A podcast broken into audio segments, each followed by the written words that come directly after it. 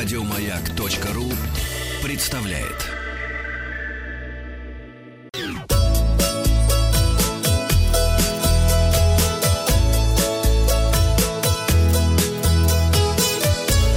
Роза ветров. С вами Павел Картаев, передача для любителей путешествовать. Вчера нам стали известны самые большие любители отдохнуть без одежды. А Порядка 83% немцев не имеют ничего против такого вида отдыха. Я решил выяснить ваше отношение к отдыху голышом. И вот какие результаты у нас получились. Вся голая правда сейчас будет, да? 20%. «Голая правда» — это была передача с э, известной ведущей. Не помню, как ее зовут. По волнам моей памяти, Паш. 20% положительно относятся к любителям отдохнуть голышом, 39% отрицательно и 40% нейтрально. Не вашим, не нашим. Хотите отдыхать, отдыхать. Наполовину, что ли, да. Ну, в общем, да. Да, пол- в смысле? Ну, как Наполовину. бы, есть те, кто за то, чтобы голышом отдыхать, есть те, кто против. Против, Понятно, да. те, кто за, не, без ничего, те, кто э, против в купальных костюмах, а эти, которые не вашим, не нашим, наполовину, Ну, они а в и- процессе раздевания находятся. или просто без разницы. 40% говорят, отдыхайте как хотите, меня, главное, не трогайте. Вот Кирилл пишет, нормально, только если меня никто не видит, я в дебрях и глуши или на закрытом дворе своего дома. Нудистские пляжи нет. Это неприятно, в первую очередь, смотреть на других, особенно если там всякие пожилые пенсы, как в Европах. Пенсионеры, так вот э, называют Кирилл, пенсами пенсионеры европейских. Наших нет. И женщину свою я бы туда никогда не пустил, как раз потому, что крайне неприятно, если на нее будут пялиться. Здесь я крайне консервативен. А вот Джонни пишет, хожу в общую сауну лет 17, так что со временем глаз замылился.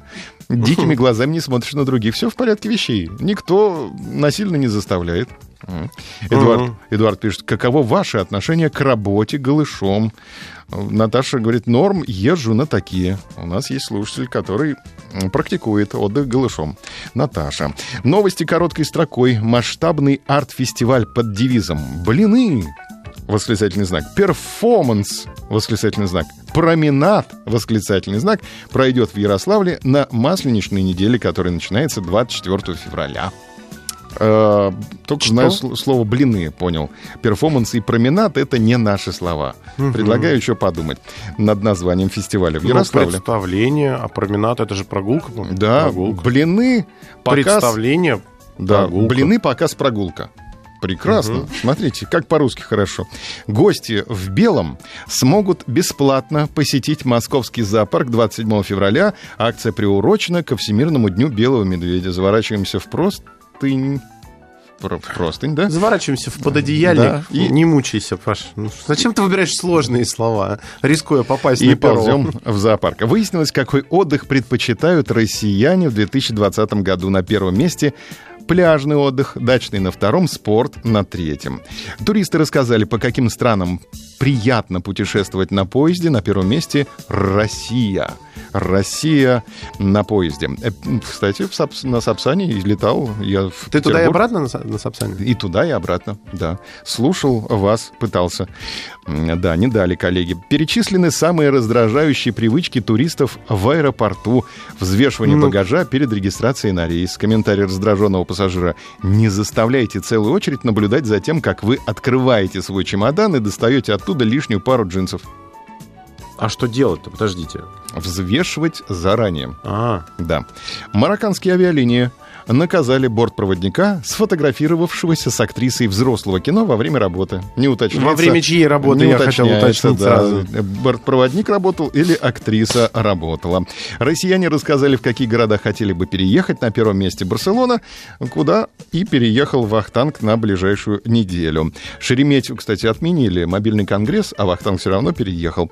Шереметьево объявляет призыв секретных пассажиров для совершенствования качества обслуживания в аэропорту. Первым 10 участникам, приславшим не менее 35 чек-листов, вручается именная карта на бесплатное обслуживание в бизнес-залах залах аэропорта на следующий календарный год. Ты, э, должен, ты должен на- сайте Шереметьево зарегистрироваться, отправиться в путешествие, внимательно следить за всем и потом сдавать так называемые чек-листы. Ну, грубо говоря, постукивать слегка на работу, ну зато вип-зал а зато потом Так, вип-зал. так и будет. Мы ждем вас в вип-зале «Стукачок». Да, ты, ты готов? В терминале...